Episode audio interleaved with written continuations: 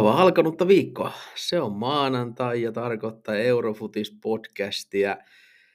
Paljon on taas pelattu jalkapalloa, mutta viikonlopun kovat riannot on vaatinut myös allekirjoittaneelta niin sanotusti lunnaita, koska kurkku on vähän kipeä. Toivotaan, että pystytään nyt nauhoittamaan että koko jakso kuitenkin ihan kunnialla.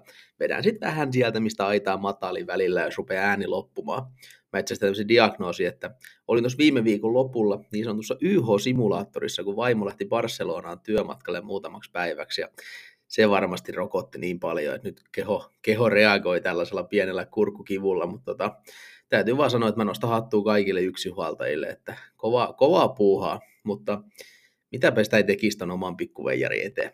Mutta hei, se siitä. Lähdetään kohti viikonlopun matseja. Ja sanotaan näin, että nyt riittää juteltavaa. Valioliikastahan startataan ja aloitetaan nyt käymällä läpi ihan alkuun vähän tuota putomiskamppailua, koska se on tänä vuonna aivan sairas. Tällä hetkellä tilanne on se, että Bournemouth viimeinen, 21 pistettä kasassa ja 12 sijalla Crystal Palace 27 pistettä, eli tässä on nyt sijat 20-12 kuuden pisteen sisällä ja esimerkiksi West Ham 16, niin on vaan kaksi pinnaa Bournemouthin edellä, joten tämä loppukausi tulee olemaan aivan älytön. Et käytännössä kaikille joukkoilla on noin 25 peliä pelattuna, eli 13 matsia jäljellä. Siellä on Wolves ja Everton pelannut 26 peliä jo. Ja jos me katsotaan vähän, mä katson tätä mun omaa pelivoimat rankingia täältä, että mitkä ne niin asetelmat suurin piirtein on, niin Nottingham ja Bournemouth on edelleen mulla sarjan kaksi heikointa. Bournemouth on nyt on parantanut alkukaudesta, mutta on edelleen siellä Nottinghamin kanssa pahanan pohjimmaisena. Southampton on valahtanut nyt sen verran alaspäin, että hirveän iso ero ei ole enää näihin kahteen. Ja jos me katsotaan ihan sarjataulukkoja pelivoimia, niin Bournemouth ja Southampton on aika, aika tukalassa tilanteessa. Nottingham on nyt kuitenkin kerännyt sen 20 kuusi pinnaa tällä hetkellä, joten heillä on pientä kaulaa sinne alaspäin, mutta se nyt on aika marginaanille, joten tilanne on aika tukala heilläkin. Sitten jos katsotaan tuota Everton, Leeds, West Ham porukkaa tuosta vaikka, niin Everton on pelivoimissa, vaikka Dyson on tullut ja saanut sinne eloa, niin on edelleen aika alhaalla, joten tiukaksi menee sielläkin. Leeds nyt on pelivoimien suhteen kuitenkin tuollaista niin kuin keskikastia, alempaa keskikastia, ja heillä toi nyt pitäisi kääntyä säilymisen puolelle. Todennäköisyydet puhuu siitä, mutta ei se nyt tietenkään heilläkään kirkossa kuultettu ole. West Ham Lestö, sieltä 16-15, niin heidän tilanne nyt on, että he on mun mielestä kuitenkin aika selkeitä keskikastia, vaikka otteet ailahteleekin ja sanotaan, että pitää pelata niin kuin paljon alle oman tasonsa, jos he tuosta oikeasti tippuu. Wolverhampton välis, Wolverhampton on aika hyvissä, en näe heillä riskiä oikeastaan, koska Lopetekin alaisuudessa peli on näyttänyt ihan mukavalta ja pelivoimissa kuuluu tuonne alempaa keskikastiin. Crystal Palace on valahtanut todella alas, että he on melkein jopa tuolla niin kuin bottom viidessä joukkueista mulla tällä hetkellä. Et heidän onni nyt on se, että tota, kaulaa on kuitenkin se viisi pistettä tuonne putoamiseen, joka nyt on heidän tilanteessa ihan mukava, mutta ei Patu Vieirankaan joukkue kuivilla ole, ei missään tapauksessa.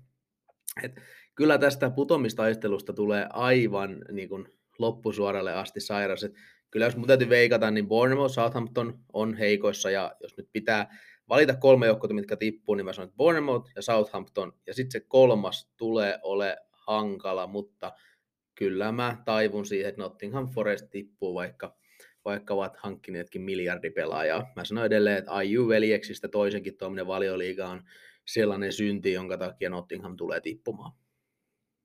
No mennään sitten matsien kimppuun. Lauantaihan aloitettiin Manchesterissa, kun City isännöi Newcastlea ja totta kai City oli tässä ennakkosuosikki, mutta ei tässä nyt mitään ylikävelyä sovinnut alkuperäisesti odottaa. City lähti tähän otteluun vahvalla kokoonpanolla. Bernardo Silva huilas penkin puolella ja Riyad Mahrez, mutta siellä oli Fodenit, Grealishit, Hollandit, De Bruyne askissa ja ja, ja, ja no, voidaan varmaan sanoa, että 15 minuutin kohdalla tullut Phil Fodenin maali oli aika kaunis. Ja jos jotain epäilyksiä oli, että Phil Fodenin niin sanotusti taso on mennyt sen verran alaspäin, että hän ei sen takia ollut kentällä ja Guardiolan kanssa oli pientä keskustelua, että mikä Fodenin tulevaisuus on, niin eiköhän ne voida kuopata. Phil Foden is truly back ja ihan fantastinen, fantastinen suoritus se yksulla maali ja muutenkin Foden on ollut aika piirteä viime pelit, kun päässyt kentälle. Newcastlen puolesta niin jotenkin tuntuu, että sama käsikirjoitus on näissä isommissa peleissä koko ajan läsnä. Että pelaa ihan kivasti, luo ihan niin kuin hyvänlaisia aihioita koko ajan, mutta sitten ne viimeiset ratkaisut on tällä hetkellä todella tuhnuja. Ja jos mietitään, että se liito, missä Newcastle alukaudesta oli, joku Miguel Almiron teki joka paikasta maalin ja kaikki pallot pomppi niin kivasti oikeaan suuntaan, niin se on nyt niin kuin kääntynyt aika pahasti jopa heitä vastaan. Ja ei mun mielestä tämäkään peli ollut heiltä huono, mutta kun sä oot boksin läheisyydessä, tehoton, viimeiset ratkaisut, syötöt, laukaukset, vähän epäonnistuu koko ajan, niin ei, ei, niillä ei näistä peleistä pinnoja saa. Mutta isossa kohdassa mun Newcastle kuitenkin, niin tilanne on ihan hyvä, vaikka esimerkiksi somessa, niin Newcastle fanit rupeaa olemaan aikamoisessa paniikkitilassa, pitää tehdä muutoksia sitä ja tätä, niin mun mielestä Newcastlen tilanne ei ole mikään paniikinomainen, mutta kyllä siellä niin viimeisellä kolmanneksella niin tarvitsisi vähän laadun vaan parantua. Otetaan siitä alta pois nämä niin sanotusti helpommat ottelut. Eli Aston Villa Crystal Palace vaikkapa, niin Villalle ansaittu 1-0 voitto. Pälisillä oli nyt kentällä niitä mun paljon toivomia pelaajia, eli Ese oli se, että Saha kaikki kolme askissa hyökkäyspään nämä ehkä kuitenkin kovimmat tekijät, mutta kyllä se hyökkäyspeli oli vaisu. Että Sahahan teki siihen alkuun sen maalin, joka oli ihan marginaalisesti paitsio, mutta noin muuten niin ei pälis juuri mitään luonut. Ja ansaittu villavoitto, siellähän tuli sitten se Dukuren punainenkin tunnin pelin jälkeen, joka sitten tietenkin oli myös palasen takaa, jolle aika moni isku, mutta niin kuin mä sanoin tuossa putomistaistelukohdassa jo, niin Kotkat on valunut aika alas pelivoimissa ja ihan tulos kuntokin on heikko, joten Patu edellä riittää mietittävää.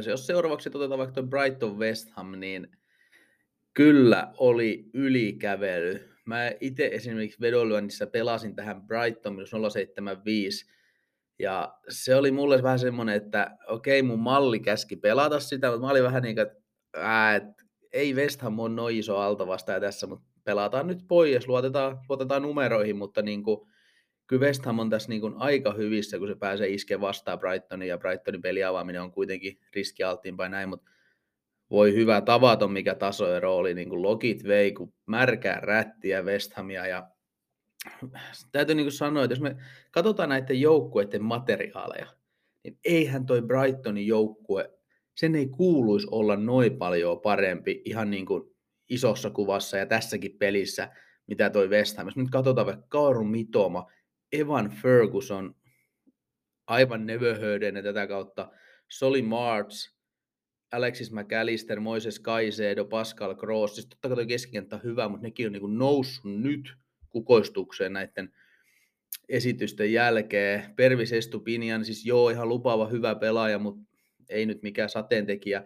Louis Dunk, Adam Webster, Tarik Lampti, maalis Jason Steele. Eihän tämä ole mikään ylikylän joukkue, kun vastustajalla on kuitenkin Jared Bowen, Englannin maajoukkuepelaaja, Danny Ings on latanut maaleja koko uransa aikana valioliigassa, Lukas Paketta, Lyonin kuitenkin niin kuin Ranskan liiga ihan parhaita pelaajia, on Side Bendramaa, Declan Rice, Susek, Naif Agued, joka on aivan huikea toppari, niin kyllä tässä nyt mun mielestä vaan nähdään, mikä ero siinä valmentamisessa on, miten joukkueeseen ajetaan tietynlainen vahva pelitapa, vahva selkäranka, siihen pallollisen pelaamisen, prässiin, kaikkeen.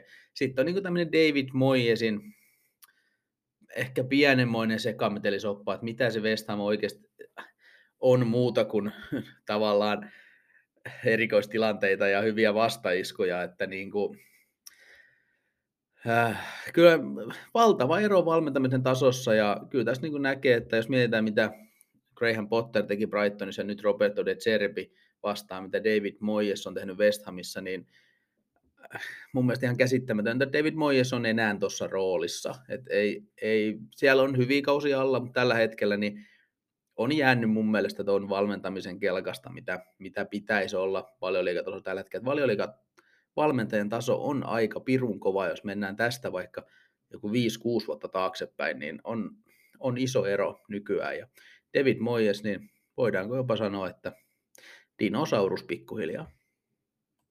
No Chelsea otti sitten ison, henkisesti ison 1-0 voiton Leedsistä.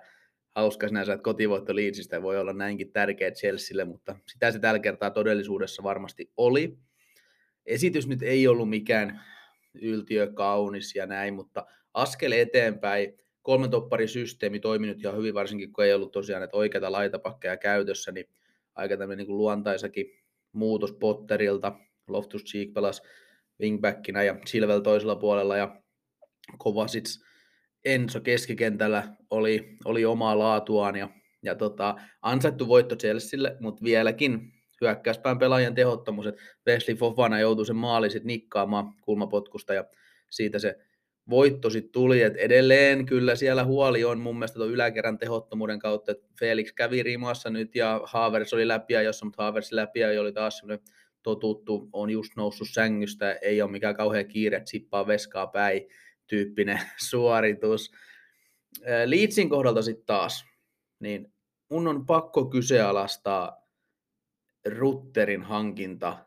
Jos me mietitään, että sun ennätyshankinta, Jorginho Rutter, oli nyt kärjessä, kun Patrick Bamford oli sivussa, niin oliko Rutter nyt sellainen pelaaja, joka ennätyshankinta pitäisi olla, kun saat putomistaistossa? No fucking no.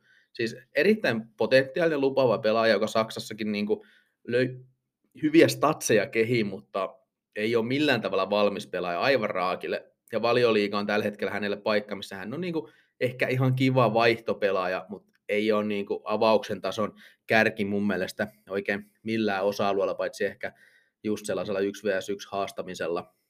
Ja tavallaan nämä aika isoja riskejä, mitä otetaan, kun hommataan tällaisia potentiaalisia kehityspalasia tässä kohtaa, kun ollaan putomistaistossa, niin tästä mä antaisin mun mielestä miinusta, että jos sä sun ennätyshangina 40 miljoonaa, niin kyllä sen pitää pystyä nostamaan sun joukkueen tasoon nyt ja heti. Se on eri asia, jos sä oot keskikastissa ja sulla on kaikki tilanne, sulla on turvallinen asema ja ei tarvitse mennä, mennä niin kuin suuntaan tai toiseen sen enempää, niin silloin totta kai sä voit pedata tulevaisuutta ja katsotaan vaikka mitä joku Brentford on tässä tehnyt hankintoja, niin joo, se on näin, mutta se on aina se konteksti, missä oot. Ja kuten me football manager pelaajat tiedetään, niin totta kai nuorten lupaavien pelaajien hankinta on fiksua ja näin, mutta kaikilla on paikkansa ja aikansa. Mun mielestä Jorginho Rutterin hankinta tapahtunut väärä aika ja paikkaa Leedsin toimesta. Joo, mennään eteenpäin. Sieltä sitten seuraavana, voi voi, Wolves Tottenham. Ja just kun mä pääsin nostaa Tottenhamin mestaruustaistelun, niin tulee ja lyö semmoisella niin löysällä, löysällä tiedätte millä on naamaan pari kertaa. Ensin Sheffield Unitedille tippuminen FA Cupissa ja nyt sitten 1-0 vierastappio Wolvesin kotona, niin kyllä ne pienetkin toivot Spursin tason nousemisesta ja hyvästä loppukaudesta, niin kyllä ne nyt taas hakattiin aika lailla helvettiin. Ja, mutta jos nyt todellisuudessa puhutaan, ei toi ollut huono peli Tottenhamilta. Tulos oli tietty huono, mutta Spurs oli varsinkin ekalla jaksolla selkeästi parempi ne oli, vei XG ihan, ihan selkeästi ja pallonhallinta ja Vulssille ei ollut niin oikein mitään siinä. Jos me heitä hattuusta, että vaikka maali on ottamalla joku 0,1, 0,9 ekan puolen jälkeen ja näytti, että Tottenham kairaa tästä sen vähintään 0-1 voito, mutta toisella jaksolla peli tasottu ja, ja Wolves sitten teki lopussa se 1-0 maali ja Tottenhamin päät painu alas ja ei siis sitten enää hirveästi sanottavaa ollut. Ei toi Tottenhamin pelaaminen nyt isossa kuvassa mitään kaunista ole ja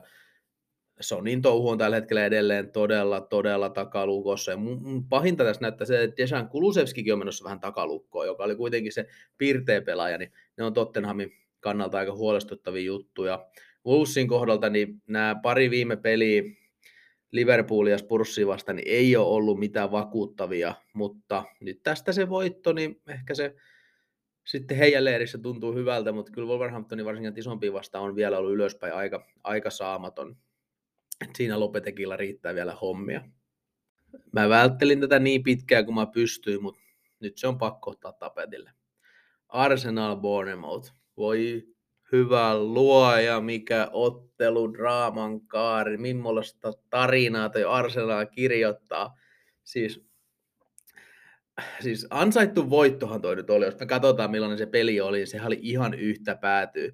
Joo, Bournemouth todella hienon aloituspotkun kuvion jälkeen heti 9 sekunnin jälkeen johtoa, ja sitten sen jälkeen hyvä, kun ne pääsivät edes puolen kentän yli. No totta kai 57 minuuttia pelätty, niin sieltä tulee kulmapotku ja Senesi pukkaa nollaan kahteen ja varmaan aika monissa lontolaisissa kotitalouksissa telkkari meni jo kiinni. Tai ei välttämättä tällä kaudella, koska tuo joukko on osoittanut nousuihinsa ja se sieltä tuli Thomas Partey 62, Ben White 70 ja 90 plus 7, aivan jäätävä Skode, Reese Nelson, ollut käytännössä unohdettu pelaaja pitkälti tällä kaudella, mutta syöttikö se peräti sen toisen maalin ja, ja tota, teki sitten, kyllä syötti, syötti ensin minuutin kentällä olon jälkeen Ben Whitein tasotuksen ja teki 90 plus 7 sitten tuon voittomaalin, niin halleluja ja näytti muutenkin tosi hyvältä sen Nelsonin pelaaminen, niin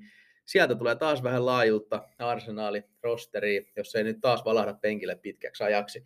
Mutta siis on toi Arsenaalin tarina jotain ihan käsittämätöntä tällä hetkellä, että millaisia matseja tuolla nyt ollut ja kyllä niin koko ajan ne vaan kääntää kaikki pienetkin taistelut voitokseen ja ei, ei voi kuin hattuun nostaa Arsenalin menolle ja No, jotkut vois sanoa, että mestaruus alkaa tähtiin kirjoitettu, mutta mä edelleen sanon, että edelleen on pelattavaa ja taisteltavaa ja kyllä kuitenkin tolleen, että sä 0-2 tappiolla, niin ei se, ei se tietenkään kaikista vakuuttavintaa, vaikka se peli nyt olikin ihan hallinnassa. Mutta joo, siis hieno tarina ja, ja vaikka itse on Tottenhamin mies, niin pakko sanoa, että tietyllä tasolla Arsenalin meno on hieno katsoa, mutta sitten taas kun mulla on itsellänikin aika rasittavia Arsenal-faneja kaveripiirissä, niin osittain se tekee myös aika pahaa. Lauantai päätöskamppailussa Soton isännöi Lestöä. Iso ottelu putomistaiston kannalta tämäkin. Niitä rupeaa olemaan aika paljon, kun niin monta joukkoa siellä on. Ja Soton otti todella, todella, todella kovan 1-0 voiton ja mun mielestä todella, todella, todella vääryyden kengillä, koska Leste oli oikeastaan läpi ottelun hippasen parempi ja loi maalipaikka, mutta kyllä nyt Keletsi ihan natso oli sitten niin umpi jäässä tässä ottelussa, että se, se siivitti Sotonin voittoa. Lestö loi maalipaikkoja melkein varmaan kahden maali edestä ja Sotonilla ei ihan hirveästi ollut, jos se lasketa sitä Jane Ford Browsin rankkari, joka tuli vähän sellaista turhasta käsivirheestä ja sitten oli tämä Alcarazin läpiajo, mistä sitten se yksi voittomaalin tekikin ja siinä kyllä sitten aika surullinen tapahtumasarja. Carlos Alcaraz 35 minuuttia tekee johtomaalin, on ihan fiiliksessä tuulettaa polvi liuku ja polvi paskaksi. Klassinen tuuletus, loukkaantuminen. Nämä on siis, no en mä tiedä, eikä näitä kannata mitenkään loogisesti yrittää järkeillä, että joo, sun ei pitäisi ikinä tuulettaa niin, että sä voit loukkaantua, mutta mikä todennäköisyys on oikeasti se loukkaannut tuulettamisessa. Aika monta tuuletusta nähdään vuosittain ja harvoin se pelaaja loukkaantuu, mutta näissä tilanteissa voisi miettiä, että olisiko se polviliu kannattanut jättää tekemättä. En tiedä vielä kuinka pitkä huili on tulossa Alcarazille, mutta toivotan nyt, että ei ihan liian pitkä. On aika potentiaalisen pelaaja nimittäin. Lestön kohdalta, niin kyllähän se taas näkyy, kun James Madison oli kentällä. Se hyökkäyspelaaminen vaan menee niin täysin heidän talismaanin kautta. Ja jos ihan Atsolla olisi ollut nappikset oikeissa jaloissa ja päässäkin sen verran tarkkuutta, että ne puskut olisi mennyt edes vähän sinne tolppien väliin, niin Leste olisi tämän pelin voinut hyvin voittaa. Että itselle kohtalaisen turhauttava peli katsoa, kun oli Leste paperilla ja lisäksi myös over kaksi maalia pelattu livessä, niin sanotaan, että se viime hetken suttarin pusku vielä parista metristä ylärimaan, niin vähän nostatti sykkeitä, mutta sitä se on. Aina ei pallot mene sinne, minne toivotaan. No jos lauantai päätöskamppailu oli putomistaistelun kannalta mielenkiintoinen, niin sitä oli myös sunnuntai-avausottelu, kun Nottingham Forest isännöi Evertonia. Ja tämä oli kyllä mukava, vauhdikas ja aika hienokin peli siinä mielessä, että esimerkiksi vedolentimarkkina odotus oli aika lailla kahden maalin tuntumassa ja itsellä aika samaa luokkaa. Ja, eli odotettiin aika tämmöistä niin tarkkaa nyhjäysottelua, hyvin tasaiset lähtökohdat, niin kuin aika 50-50 ottelu, Everton aloitti hyvin, siis erittäin raikas alku Evertonilta ja aikaisemmin John Dicemainen alkoi, että kyllä Burnleykin usein lähti todella niin kuin aggressiivisesti alkuun ja sitten se peli yleensä siitä vähän niin kuin rauhoittu. No Demar, Demarai Gray sai avauspaikan nyt kärjessä, kun Tuhnu Mopei aikakausi toivottavasti lopullisesti siellä avauksessa on ohi. Ja toi kyllä lisää sinne hyökkäyspeliin virkeyttä ja pilkulta pääsi viemään Evertonin johtoon. No, Brennan Johnson tasotti sitten riparista melkein saman tien yhdeksän minuuttia sen jälkeen yhteen yhteen. No, Dukure, aikalainen dice-pallo, oliko siinä kolme puskua, jonka jälkeen Dukure nikkasi pallon maaliin ja peli 1-2. Ja vielä ihan sinne ekapuolelle loppuun, niin juurikin mainittu Demara Gray sai vielä huipputonti vedä Evertonin 1-3 johtoon ja aika lähelle arvokkaita kolmea pinnaa, mutta ei saanut palloa sisään ja toinen jakso olikin sitten aika lailla kotijoukkueen hallintaa ja 7-7 Brennan Johnson ihana vasuri vimostelu takayläseen ja 2-2 ja mun mielestä aika reilu, reilu tulemat. Koneelliset XG-lukemat antaa tässä selkeästi Evertonille edun, mutta mun mielestä oli aika tasainen ottelu ja 2-2 oli ihan reilu lopputulos. Paljon odotettu vauhdikkaampi. Molemmat joukkueet näytti, että he kyllä kykenevät myös ihan hyvää hyökkäyspeli, mutta samaan aikaan molemmat näytti myös, missä ne ongelmat on, että se oma pelaaminen välillä hajoaa pahasti, varsinkin Everton, niin musta tuntuu, että aina kun Everton menettää vähänkin pahemmassa paikassa pallon, kuten siinä 2-2 tasotuksessa Dukure menetti pallon, niin aina tapahtuu pahoja asioita. Että siinä Dicella on vielä tekemistä, että miten sellainen niin pelinkääntö puolustaminen saadaan paremmalle tasolle. Että jokaisesta menetyksestä ei pitäisi tulla ihan radikaalia maalipaikkaa vastustajalle. No sitten, ottelu, mitä varmasti kaikki ovat odottaneet käsiteltäväksi. Liverpool, Manchester United mä miettisin tässä aika pitkään, että mitä tästä nyt edes voi sanoa ja aika sanottomaksi jättääkin, mutta yritetään nyt jotain ajatuksen tulvaa tähän tuoda ja siis 7-0, 7 fucking 0, aivan käsittämätöntä.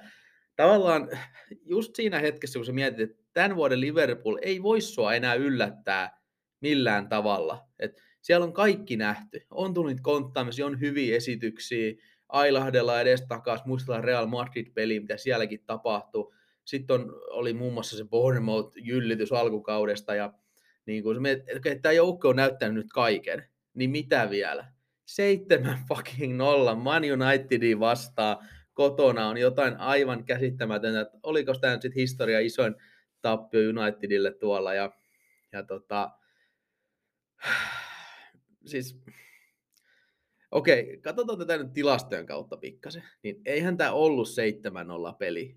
Liverpoolilla oli kahdeksan laukausta maaliin kohti ja niistä seitsemän maalia. Siis se on, se on jo älytöntä. Ja siis joo, Liverpoolissa ansaitsi voiton, ei siinä mitään. Taisi hyvin voinut olla joku 3-4-0, mutta 7-0, niin tästä kyllä sitten pomppi jokainen pallo myös Liverpoolin suuntaan, mitä voisi pomppia, mutta kyllä toi joukkue näytti taas sen, että jos, kun siellä on ollut niitä ongelmia, niin kyllä ne on ollut myös siellä henkisellä puolella ja siinä tietynlaista, kun se kloppo jalkapallo vaatii sen 120 pinnan sen sitoutumisen siihen tai se ei toimi.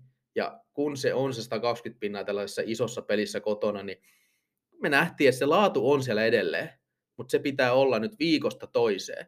Ja nyt jäädään taas odottamaan, että millainen esitys seuraavaksi tulee, että siellä on seuraavaksi vastassa Bournemouth vieraissa, niin on hyvin erityyppinen ottelu ja olisi mun mielestä aika surullista, jos se asenne ei olisi tuossa pelissä kunnossa. Mä en sano, että se ei tule ole kunnossa ja tää, tällainen voitto, jos joku, niin saattaa niin kuin ne alkukauden möröt puskea pois ja nämä pelaajatkin niin kuin, okei, Cody Kakpo kaksi maali, Nunes kaksi maali, Salah oliko 2 plus 2 teot ja Firminonkin lopussa maali, niin just vielä niille oikeille jätkille onnistumiset, niin kyllä jos joku peli voi kääntää kauden suunnan, niin kyllä se tietenkin on tällainen 7-0 jyllitys sun verivihollisesta.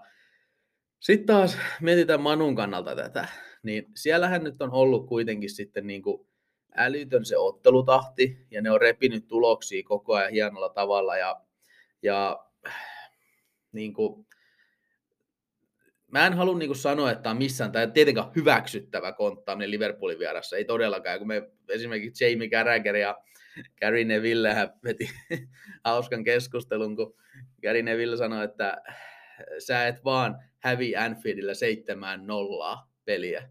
Niin Jamie Carragher sanoi, että no tehän just hävisitte. ja, ja tota, se oli ihan hauska pätkä, tai ehkä kuulostan tässä niin hauskalta kuin siinä, mutta, tota, mutta niin kuin, mun mielestä se ei ole hyväksyttävää, mutta tietyllä tasolla ehkä kuitenkin ymmärrettävää.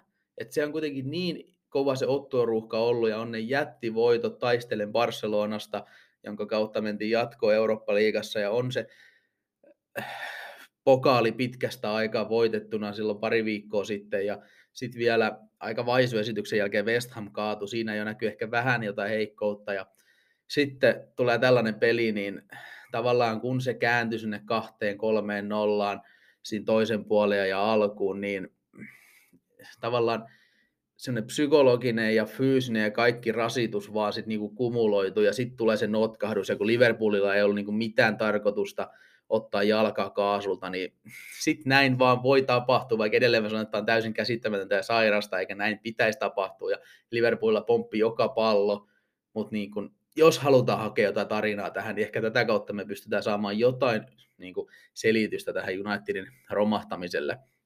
Totta kai siis tämä on Ten Hagin näkökulmasta huolestuttava, että näin käy, mutta ei tämän pitäisi kuitenkaan Unitedin iso kuvaa hirveästi muuttaa. Nyt tämä peli pitää vaan unohtaa ja mennä eteenpäin niin sanotusti, kuten, kuten Juti sanoisi, mennään eteenpäin.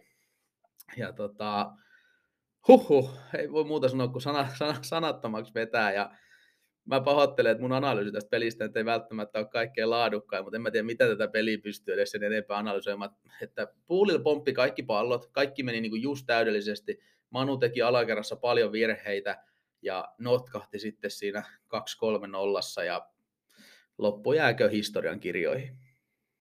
Mennään sitten Espanja, Espanjan maalle ja perjantai aloitettiin Real Sociedad Cadiz-pelillä. Tässä odotettiin, että Sociedad on aika selkeästi, tai ei odotettu, vaan tiedettiin, että Sociedad on selkeä suosikki ja odotettiin kotivoittoa, mutta tuhnut vaiheet jatkuu Sociedadin leirissä. Toinen peli perätystä ilman tehtyä maalia ja siellähän jo ykköskärki Sorluut joutuu aloittaa penkillä, pentä herättelyä ja Carlos Fernandes on avauksen ja itse asiassa Fernandesille tulikin ensimmäisen paljon loppuun. Sociedadin paras paikka pääsi nokikkaan Veskan kanssa, mutta takatolpalta ohi ja hirveästi muita ihan niin kuin laadukkaita maalipaikkoja Sociedad ei pystynyt luomaan ja Kadis pelasi tätä omaa vieras pelaamistaan, lähti hakemaan 0-0 ja sen myös sai. Kadis on noussut nyt jo sarjataulukossa 15 sijalle ja sen alku, karmeen alkukauden jälkeen näyttää, että ne voi ihan todellisuudessa säilyä, mikä olisi kyllä kova juttu tuolta joukkueelta. Ja Sociedadin kohdalla niin noin top 4 haaveet, niin ne rupeaa oikeasti murenemaan, jos ei toi pelaaminen kohta hyökkäyspäässä parane. David Silva teki paluun, tuli penkiltä sisään ja se tulee olemaan tietty iso boosti joukkueelle. Muutenkin Sociedad rupeaa nyt olen niin kuin loukkaantumisten suhteen paremmassa jamassa, mutta sieltä tulee nyt kova, kova AS Rooma-ottelupari Euroopassa ja se sitten taas tietty sotkee vähän näitä sarjatouhuja, joten kyllä toi, niin toi top 4 sijoitus niin ei missään tapauksessa kirkossa kuulutettu siinä mielessä, mitä se vielä alkuvuodesta näytti. että siellä on Villarreal ja Betis tulossa kovin kintereillä. Kova taistelu tulee vielä tuossa neljännestä sijasta, mutta Sociedadin kohdalla niin hyökkäyspää, se on tällä hetkellä se ongelma. Lauantai ekassa pelissä Getafe otti sitten kovan 3-2 voiton Gironasta. Girona on ollut aika hyvässä iskussa viime ajat ja odotettiin, että laittaa Getafen kotona aika ahtaalle, mutta Getafe aloitti tämän erittäin hyvin tämän pelin ja siirtyi heti 14 minuutin jälkeen 2-0 johto Enes Unalin kahdella maalilla. Turkkilais kärkihän on ollut tällä kaudella taas todella hyvä. Onko nyt 10 maalia kasassa? Getafe joukkossa, joka on kuitenkin aika vähämaallinen, niin se on aika kova suoritus ja on todella tehokas. Mun mielestä XG on varmaan melkein puolet vähemmän, mitä maaleja, joten tehokkuus on ollut Unalilla kunnossa ja silloin ihan fantastinen laukaus ja en ihmettelisi yhtään, jos ennen Unalkin nähdään tämän kauden jälkeen jossain isommissa piireissä. Et mun mielestä Atletico Madrid oli sen perässä tuossa tammikuussa jo, mutta ei siirtynyt. Ketafen puolesta muutenkin, niin tilannehan näytti vielä muutama viikko sitten aika huolestuttavalta. Pelaaminen oli varsinkin hyökkäyssuuntaan ihan kaarseeta ja, ja sitten Kike Sanchez Flores teki muutoksia. Ja kaikki oikeastaan odotti, että Flores on niin kuin sentin päässä potkuista. Mutta sitten sit tuli toi erittäin tärkeä 1-0 voitto Valensiasta ja, ja tota, silmin nähtävää muutos on tässä Getafen pelaamisessa nyt se, että tuosta niin puhtaasta viiden linjasta niin on mun mielestä menty vähän enemmän sellaiseen niin kuin 4-4-2 muodostelmaan ja tavallaan edelleen siellä tulee pelivaiheita, missä mun on välillä niin kuin viiden linjassa, mutta se on kuitenkin hippasen aloitteellisempaa se pelaaminen ja Ja tota, nyttenkin se näki 3-2 voitto, se on aika harvinainen Getafelle, että ne oli puolella kuitenkin 3-0 johdossa ja, ja Girona sai ne pari maali tokalla tehty, mutta kuitenkin aika näennäinen takaa ja sitten lopulta Gironalta kuitenkin ja ansaittu voitto Getafelle ja, ja mä näen, että toi muutos vähän aktiivisempaan suuntaan, niin se saattaa pelastaa Getafen sarjapaikan ja ainakin Kike Floresin työpaikan. Almeria Villarreal-peli ei jättänyt nyt ehkä hirveästi jälkipolville kerrottavaa. Että tota, vieraat oli oikeastaan koko ottelun läpi aika selkeästi parempia ja pelasi ehkä yhden kauden parhaista peleistä tällaisia niin altavastaan joukkoita vastaan. Että tota, 0-2 voitto, siis pitkällehän se meni 0-0 tilanteessa ja jälleen kerran Villarealin vapahtajaksi tuli sitten loukkaantumista toipunut taas penkiltä sisään tullut Gerard Moreno, joka teki aivan fantastisen 1-0 maalin, ihana viimeistely, sinne herkkä laukaus kautta nosto takakulmaa ja sitten vielä Morales pääsi painaa volleista nollan kahteen ja erittäin ansaittu voitto Villarealille ja Villareal on nyt kaksi voittoa perätystä ottanut ja sen aika karseen vaiheen jälkeen niin näyttää, että he ehkä sitten kuitenkin nousee vielä taistelemaan Champions League-paikoista, vaikka kyllä edelleen se puolustuspelaaminen pitää saada parempaa kuntoon, mutta Almeria-peli oli askel eteenpäin. 19.30 pelattiin sitten ehkä kierroksen etukäteen se on niin tylsin ottelu Mallorca Else, kun Mätä Else on vierailulla Mallorcalla, joka on kuitenkin tunnetusti kova kotijoukkue. Mutta aikamoinen yllätys saatiin, kun Else, Else haki 0-1 vierasvoiton.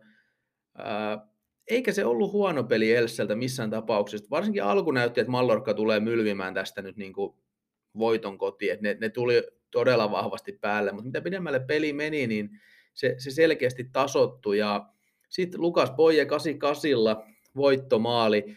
Draamaahan tässä riitti, koska tota, Mallorkkahan tasotti peli vielä joku 90 plus 7.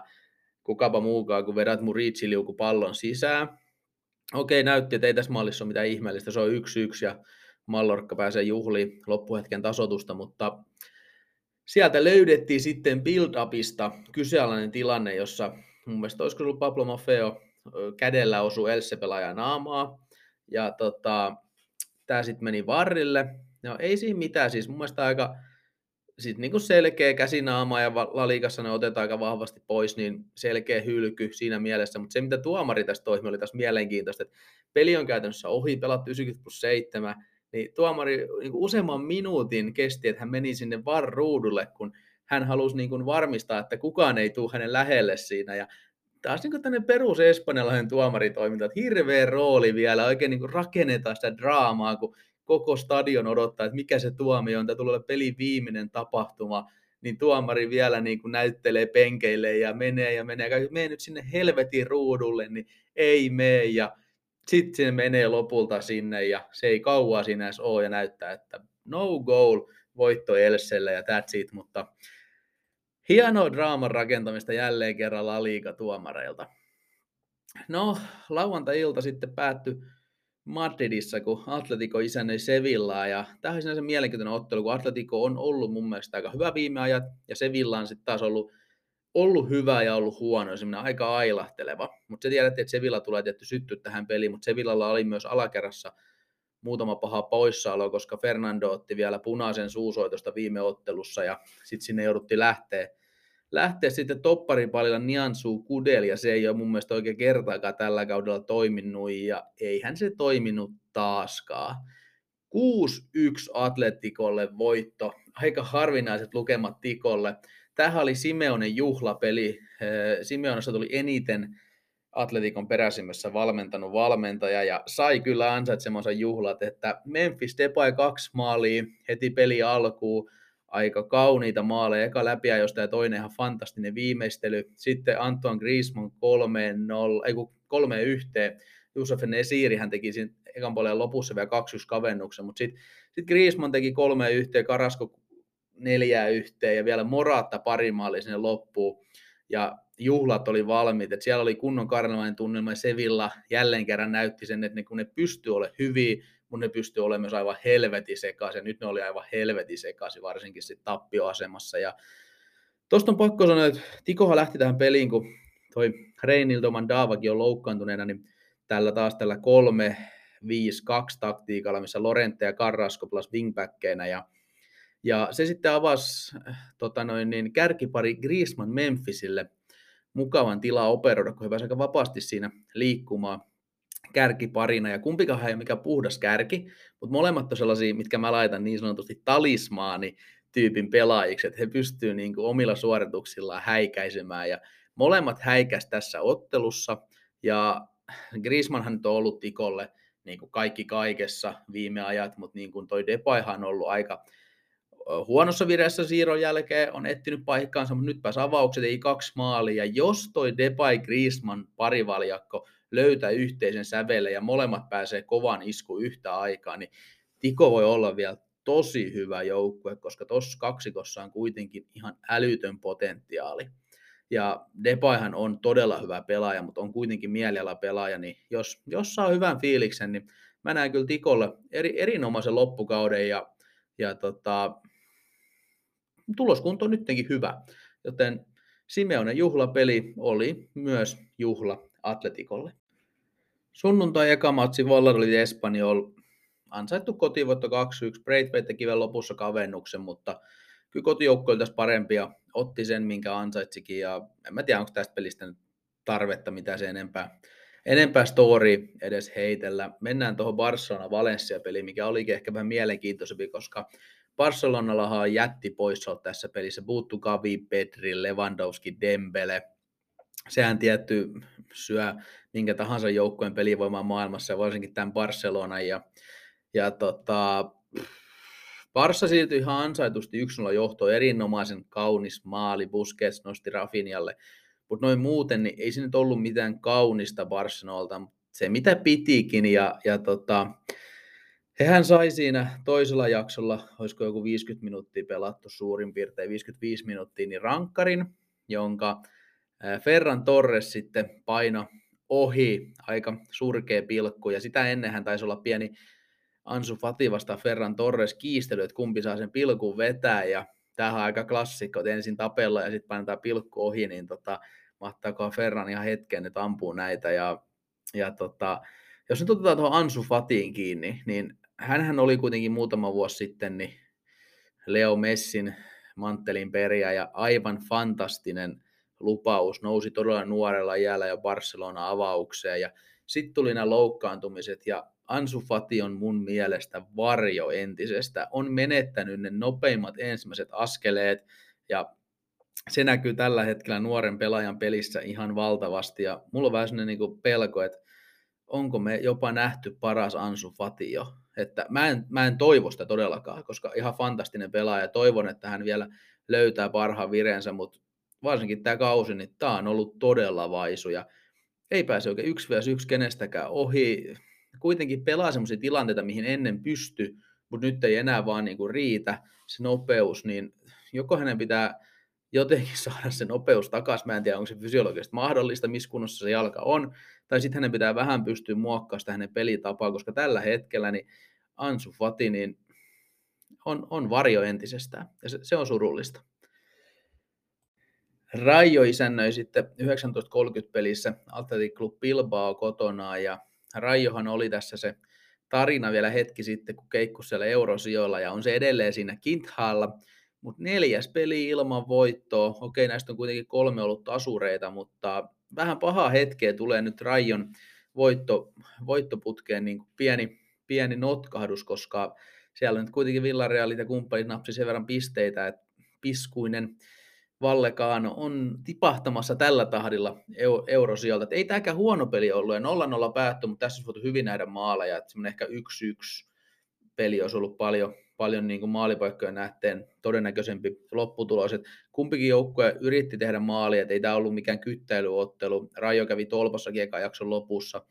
Ja Bilbaalta sitten taas, niin tässä ehkä vähän näkyy se, että siellä oli alla se, se Copa del Rey kamppailu Osasunan kanssa ja pientä kierrätystäkin oli rosterissa. Inaki Williams, Muniain oli molemmat penkillä ja, ja tota, tämä oli vähän sellainen niin kuin taisteluottelu heille, mutta kolmas perättäinen voitoton peli Bilbaollekin ja oikeastaan kumpikin olisi tarvinnut tästä sen voiton tuonne eurokamppailuun, niin ehkä pieni pettymys molemmille, mutta toisaalta ei nyt huono peli kummaltakaan. Ja sitten viimeinen ottelu sunnuntailta Betis Real Madrid 0-0.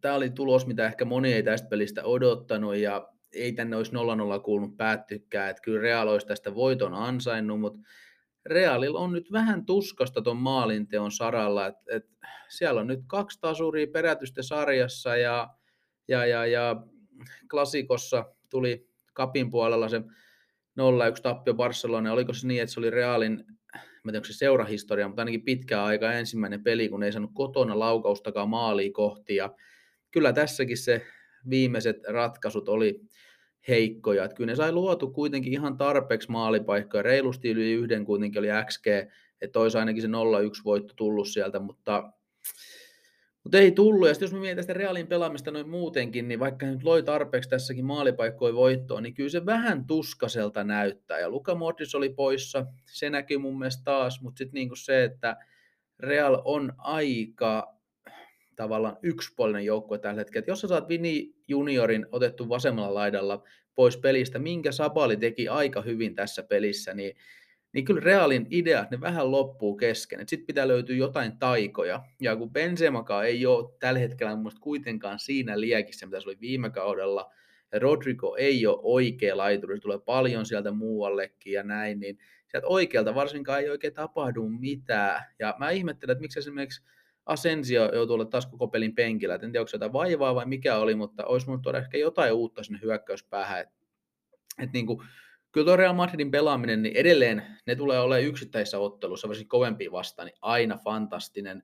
Ja, tai ei siis aina fantastinen, mutta vaikeasti voitettava ja pystyy venymään. Me nähtiin, mitä ne teki Anfieldilla ja me nähty, mitä ne tekee ennenkin Champions Leagueassa. Mutta tämmöisessä sarjapelaamisessa, kun sulla pitäisi olla sitä pelillistä selkärankaa, millä sä luot toisteisesti niitä laadukkaita maalipaikkoja, jos sä haluat pelaa mestaruudesta, niin sitä ei nyt näy Realin pelaamisessa. Ja, ja kyllä mä sanon, että kyllä se mestaruus, niin se rupeaa olemaan taas aika lähellä sen Barcelona. Tuossa vähän väriteltiin jo, että se ei ole niin varma Barcelonalle, ja Barsankin taso on tässä nyt heitellyt, mutta kyllä tuo Realin niin kuin mitä mä sanoisin, rakenteellinen hyökkäyspelaaminen, niin se on se on aika kateissa ja se on nyt tosi yksilöpainotteista. Toki heillä on hyvät yksilöt, ei siinä mitään, mutta, mutta, mutta ei, ei hyvä tällä hetkellä. Ei hyvä Real Madrid. No mennäänpä sitten Saksan maalle. Voi olla, että on pakko vetää tämä vähän tiivistetysti. Rupeaa nimittäin sen verran kurkku karhimaa tuolta, mutta katsotaan, miten, miten pitkälle päästään. Onneksi meillä on heti ekana tässä oikeastaan viikonloppu se iso ja mielenkiintoinen ottelu, kun Dortmund isännöi Leipzig ja perjantai-illan festivaaleilla ja siellä yli 80 000 ihmistä Signal Iduna Parkilla sai todistaa aika hienoa jalkapalloottelua, että varsinkin ekalla jaksolla tapahtumia riitti, molemmat joukkueet halus tehdä sitä maalia ja Leipzighan aloitti tämän tosi hyvin. Siellä oli esimerkiksi Christopherin kunkulla se puolettainen läpiajo ja, ja tota, muitakin hyviä aihioita, mutta Dortmund oli sitten kuitenkin se, joka ensimmäisenä pallo sai maali. Marko Rois pääsi pilkulta tekemään yksillä maali ja sitten tuli vielä se Emre Canin boksi ulkopuolelta lähtenyt pallo, joka kimpoili maaliin. Ja täytyy sanoa, että Dortmund vähän vääryyden kengillä johti mun mielestä 2-0 sitä peliä.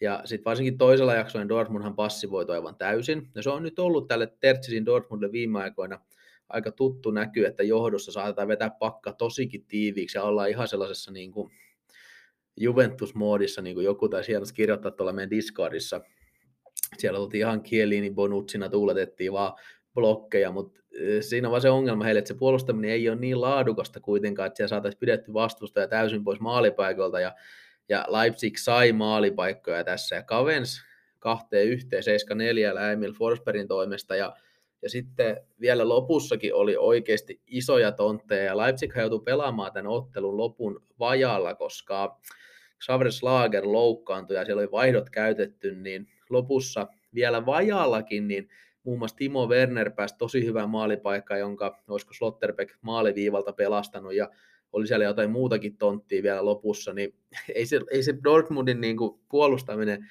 ole niin laadukasta, että heidän kannattaisi ihan tolla tavalla vetäytyä mun mielestä. Ja tämä esimerkiksi aiheuttaa pientä, niin kuin, eh, ehkä pientä stressi Dortmund-fanien keskuudessa tuohon tulevaan Chelsea UCL-peliin, koska siellä on Dortmundilla nyt se 1-0 johto alla, ja ja tota, jos ollaan näin passiivisia alusta lähtien, niin jopa Chelsean tuhnuporukka saattaa luoda tarpeeksi maalipaikkoja voittoa. Leipzigin kohdalta niin hyvä peli, ja esimerkiksi niin XG meni Leipzigille tässä selkeästi, mutta tässä oli tosiaan tämä mun mielestä myös osittainen game state, mikä siihen vaikutti, mutta niin kuin ei olisi ansainnut hävitä. Taisi ollut ehkä 2-2 olisi ollut reilu tulos tästä, ja molemmille ehkä olisi jäänyt semmoinen pieni, pieni vitutus kautta hymy päälle, että, että ei ainakaan hävitty, mutta, mutta tota, Dortmund vaan raapi taas sen voite. Jos me katsotaan tämä Dortmundin meno tällä hetkellä, niin nehän on nyt 1, 2, 3, 4, 5, 6, 7, 8, 9, 10 ottelun voittoputkessa. Ja tota, siis pelaa oikeasti hyvällä tasolla. Ei, mitään ei pois Dortmundilta, mutta kyllä se pallokin pomppii tällä hetkellä joukkueen hyväksi niin kuin välillä ihan käsittämättä tavalla. Niin kuin esimerkiksi tässä pelissä hävitään XG, otetaan voitto. Chelsea-pelissä, Champions Leagueassa sama homma. Leverkusenin vieraana taisi olla ihan sama homma. Että kyllä tässä niin kuin paljon on myös Tertsisin ryhmällä sitä hyvää onneekin mukana. Ja sitten pelit, missä on oltu parempi, mutta ei mitenkään selvästi, niin nekin on käännetty voitoiksi. Sehän tietty tietyllä tavalla tällainen, just kun se lumipallo lähtee vyöryä oikeaan suuntaan, niin se yleensä vyöryy jonkin aikaa, mutta se ei ole kuitenkaan niin kestävää. Joten kyllä mä sanoin, että Dortmundinkin, niin kyllä niiden pitäisi vielä löytää yksi taso lisää tuohon pelaamiseen, jos ne haluaa oikeasti tuon Bayern Münchenin haastaa, koska jossain kohtaa se pallo ei enää pompi samalla tavalla, ja sitten niitä pinnoja rupeaa tippumaan kuten on nähty esimerkiksi Union Berlinin kohdalla, mistä puhutaan myöhemmin vähän lisää. Mutta fantastinen ottelu, oli hieno katsoa, ja tota, kyllä näissä, näissä Dortmund-Leipzig-peleissä niin aika, aika tota, niin viihdetakuu tuppaa olemaan. Lauantaina pelattiinkin sitten kuusi matsia, ja mennään ensimmäiseksi vaikka tuohon Bochum Schalke-peliin, joka oli aika, aika isojen panosten ottelu, molemmat siellä putomisivan alapuolella, ja Schalkehan nyt on itsellä ainakin noussut sellaiseksi pikku tota, niin symp, symppisjengiksi, siellä oli se 4-0-0 peli putke ja sitten viime kierrokselta tuli Stuttgartista iso 2-1 voitto ja tällä hetkellä Salkkehan maalaa huvikseen, voisi sanoa, että 0-2 voitto Pohjumista, ei se nyt ehkä ihan ansaittu ollut, tai olisi ollut ehkä semmoinen 1-1 peli enemmänkin, mutta kovalla työnteolla Salkke on myös niin sanotusti saanut sitä onneta vähän puolelleen, ja ja jälleen nolla peli, kaksi tehtyä maalia, ja mikä sairaanta, Salkke ei ole enää sarjan viimeinen, vaan Bochum tippus nyt jumposijalle, ja kaikki ne, jotka jo allekirjoitti Salkke jossain kohtaa pudonneeksi, niin voi, tota, voi ainakin hetkellisesti syödä hattuaan, koska tällä hetkellä Salkke näyttää siltä, että meno on vasta yltymässä ja joukkue taistelee kyllä ihan todellisuudessa tuosta sarjapaikasta. Oliko se toi Viasatin selostaja Aaltosen Mikko, joka oli luvannut, että hänen pää saadaan ajaa kaljuksi studioissa, jos Salkke säilyy, jos nyt ihan väärin muista. Ja kyllä tässä rupeaa Aaltosella varmaan vähän jännitys nousevaan, koska Thomas Ricein ryhmä on, se on iskussa, hei. Se on iskussa, että onko toi nyt sitten kuudes tappioton peli putkeen. Se on, se on kovaa, kovaa huttua tuolla putoamisviivan alapuolella. Bochumin puolelta, niin jos siellä jossain kohtaa oli pientä sellaista niin kuin jopa hurmosta nähtävissä, niin se on nyt kaikonnut taas ja neljä tappio putkee. Päästettyihin maaleja näissä peleissä on niitä nyt sitten kymmenen vai yhä kymmenen ja, ja tota, tehtyjä maaleja nolla. Niin neljä peliä maaleero nolla kymmenen ja kauhean kaunista luettavaa ja siellä pitäisi löytää jonkin, jonkinnäköinen piristysruiske tai Pohjumin sarjataival päättyy tällä kaudella Bundesliigassa.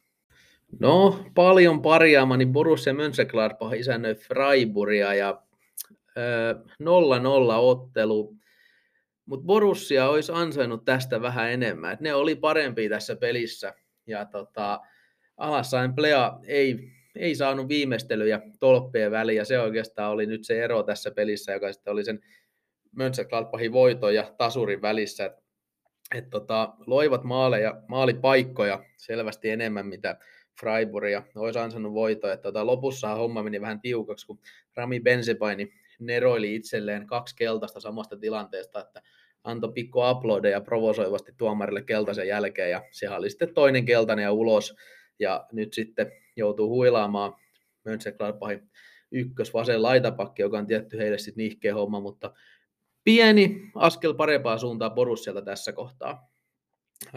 Seuraavassa ottelussa sitten Mainz isännöi Hoffenheimia ja Mainzhan on nyt sitten tämän 1-0 voiton jälkeen ja neljän ottelun voittoputkessa ja siellä tota, meno on oikeasti Bo Svenssonin ryhmällä aika raikasta mun mielestä, että ei ne tässäkään pelissä mitään ylikyliä ollut, mutta tarpeeksi hyviä ja ansaitsi voittonsa. Ja sitten taas kolikon kääntöpallo Hoffenheim, niin synkkää on, synkkää on, että oliko tämä nyt sitten kuinka monesta tappio perätysten, tsekataan vielä varmuudella, niin 1, 2, 3, 4, 5, 6, 7 tappioa. Ja viimeisin voitto on tosiaan lokakuulta kapissa Salkkeen vasta ja sitä ennen sarjassakin Salkkeen vasta ja silloinhan Salkke oli vielä aika surullinen ilmestys, joten Hoffenheimin leirissä ihan oikeasti valmentaja vaihdettu, mutta ei hirveän parempaa suuntaan menty.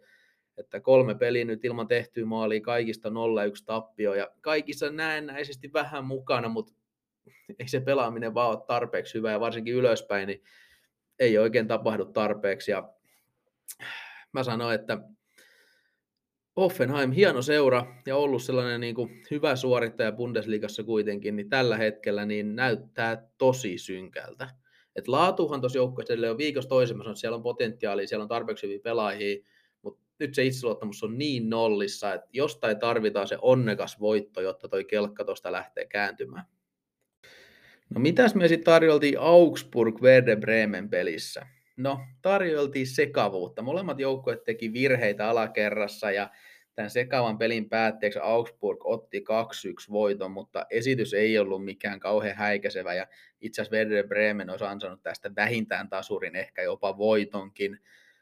Augsburg on nyt mennyt tällä voittotappio voitto tasaisen epätasaisella putkella ja väistellyt tasureita aika pitkään, että olisiko se jossain marraskuussa viimeisin tasapeli. Ja sehän on tietyllä tavalla matemaattisesti hyvä juttu, kun napsitaan näitä kolmen pinnan voittoja, eikä ne käänny tasureiksi, jonka takia Augsburghan nyt onkin saanut se seitsemän pinnan kaulan, kahdeksan pinnan kaulan tuonne putoamisviivalle, ja heidän kohdalta niin säilyminen näyttää hyvältä, mutta pelaaminen on vielä vähän turhan ailahtelevaa. Werderin puolelta niin eipä mitään uutta auringon alla. että ihan, ihan hyvä ottelu, ja, ja tota, mutta ei kuitenkaan realisoitunut pinnojen, pinnojen muodossa, että Werder on tuo keskikastissa ja mä veikkaan, että siellä ne tulee olemaan kauden päätteeksi, mikä on nousee joukkoille tietenkin ihan, ihan mukava suoritus.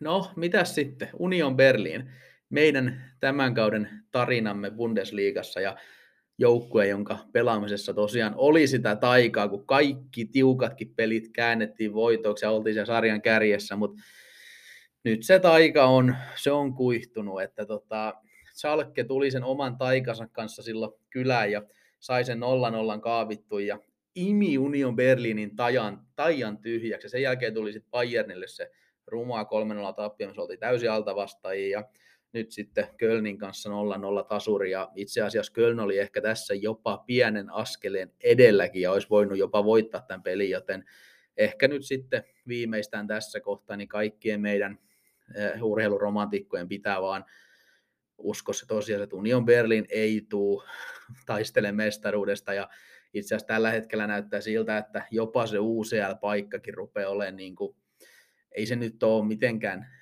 menetetty, mutta ei myöskään kirkossa kuulutettu millään tavalla, että, että unionin hyökkäyspelaaminen on viime aikoina ollut taas sitä, sitä vähän heikompaa, ja nyt ei ole pystytty niistä erikoistilanteistakaan tekemään niitä kaivattuja maaleja, kun siellä on vielä siellä on vielä kovat matsit Euroopassakin edessä, että ketä sieltä tuli vastaan.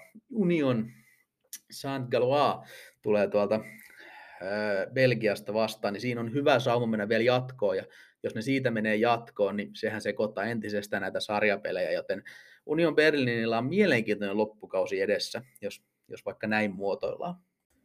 Nyt rupeaa allekirjoittaneet ääni vetämään jo ihan viimeisiä, mutta puristetaan nämä viimeiset kolme matsia tästä vielä purkkiin nopealla syklillä. Bayern München vieraili Stuttgartin luona lauantai päätöspelissä ja otti ansaitun voiton. Bayern oli hyvä, 2-0, näytti, että ei ole mitään hätää, mutta sitten sitten Stuttgart teki lopussa vielä sen kavennusmaali ja sai ehkä pienen hädän poikasi Bayernin ryhmälle, mutta ei sitten kuitenkaan sen suurempaa paniikkia. Ja ansaittu voitto Bayernille ja Bayernin semmoinen niin kuin yleispelaaminen tässäkin pelissä oli taas sitä, sitä totutumpaa, laadukkaampaa Bayernia, että ehkä se pieni ailahtelu, mitä siellä on nähty, niin jos se rupesi pikkahiljaa olemaan niin kuin jo unohdettu kanta niin sanotusti. Sunnuntai sitten Leverkusen Mylvi Herttasta 4-1 voiton, ansaittu voitto ja tässä on kyllä pakko sanoa, että vaikka rupeaa ääni loppumaan, niin muutama sana on pakko sanoa Florian Virtsistä ja Moussa Diabista. että siinä on kyllä kaksi aivan fantastista pelaajaa ja mä vähän pelkäsin, että miten Florian Virts tulee takaisin tämän pitkän polvivamman jälkeen, mutta on ollut ihanan hyvää taas. Ja, ja jos me puhuttiin just tuosta Ansu Fatista, että miten se jalkavamma näytti Fatilla nyt tällä hetkellä siltä, että se on niin kuin vienyt hänen parhaan terään, niin Florian Virts on just sen verran erityyppinen pelaaja, että hän ei siis pysty yksi vs yksi ohituksiinkin, mutta kyllähän Florian Virts elää siitä ihan fantastisesta pelisilmästä ja syöttötaidosta, ja hänen kohdalla tämä loukkaantuminen ei mun mielestä niin pienen alkuruosteen jälkeen, niin oikeastaan näy tällä hetkellä enää pelaamisessa juuri mitenkään, että ihan niin kuin fantastisia syöttöjä taas, ja, ja niin kuin pelaaja, jonka pelaamista on aina ilo katsoa. No sitten muussa Diabi, siis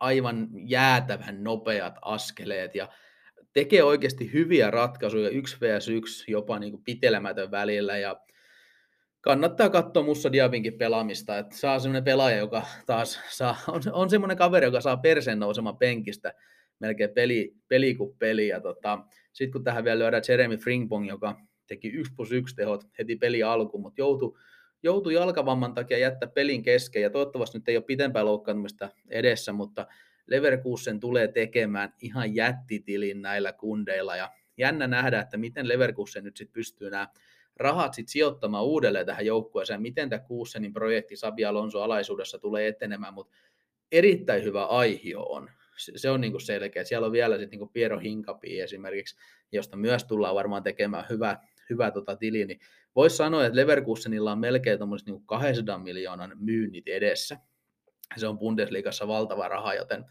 joten jännä nähdä. Tällä hetkellä Leverkusen niin ailahtelee, mutta nyt esimerkiksi tähän peliin he pääs aika lailla melkein ykköskokoonpanolla ja oli nyt pitkästä aikaa kunnon huili alla. Ja kyllä se näkyy siinä, että, että kyllä tuo joukkue edelleen parhaimmillaan on erittäin laadukas.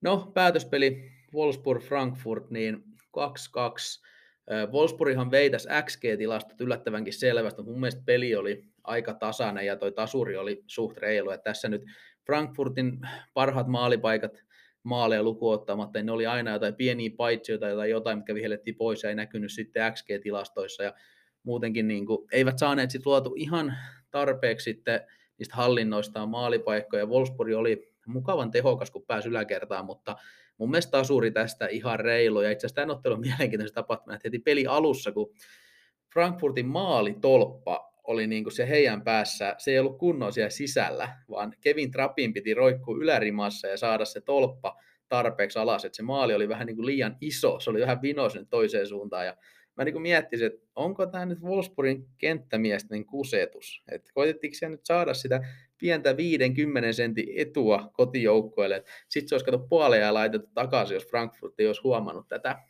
En tiedä, mutta jos on, niin aika kyöne ja aika kyöne. No se oli tältä erää siinä, vaikka piti mennä vähän sieltä, missä haitaa matala välillä, kun ääni joutui koetuksella, mutta kyllä tästä vaan tunnin verran taas tämmöistä turhaa löpinää tuli nauhalle. Ja totuttuun tapaan keskustelut sarjoista, käy kiivaana Discordin puolella, joten sinne vaan mukaan jauhoamaan ja antamaan omi, omia mielipiteitä. Esimerkiksi mua kiinnostaa se, että onko Liverpool nyt back vai ei. Onko Dortmund tarpeeksi hyvä haastamaan oikeasti tuon Bayern Münchenin. Entä onko Barcelonan mestaruus jo kirkossa jo kuulutettu. Joka sarjassa riittää mielenkiintoisia hommia. Putomistaistelut käy kiivaina, kärkikamppailut käy kiivaina, Champions League, vaikka tämä kausi tuntuu tällä hetkellä sellaiselta, että onko se sitten toi Qatar, mikä sekoitti niin paljon monien joukkojen pelaamista, mutta joka sarjassa, joka puolella tilanteet on hyvin tiukkoja, että saadaan kyllä fantastinen loppukausi ja tulkaa ehdottomasti jauhamaan sen Discordin puolelle, mutta ei kai tässä. Näillä puheilla levyt säppii ja mä painan tämän jakson tonne netin eetteriin, niin pääsette kuuntelemaan. Heipä hei!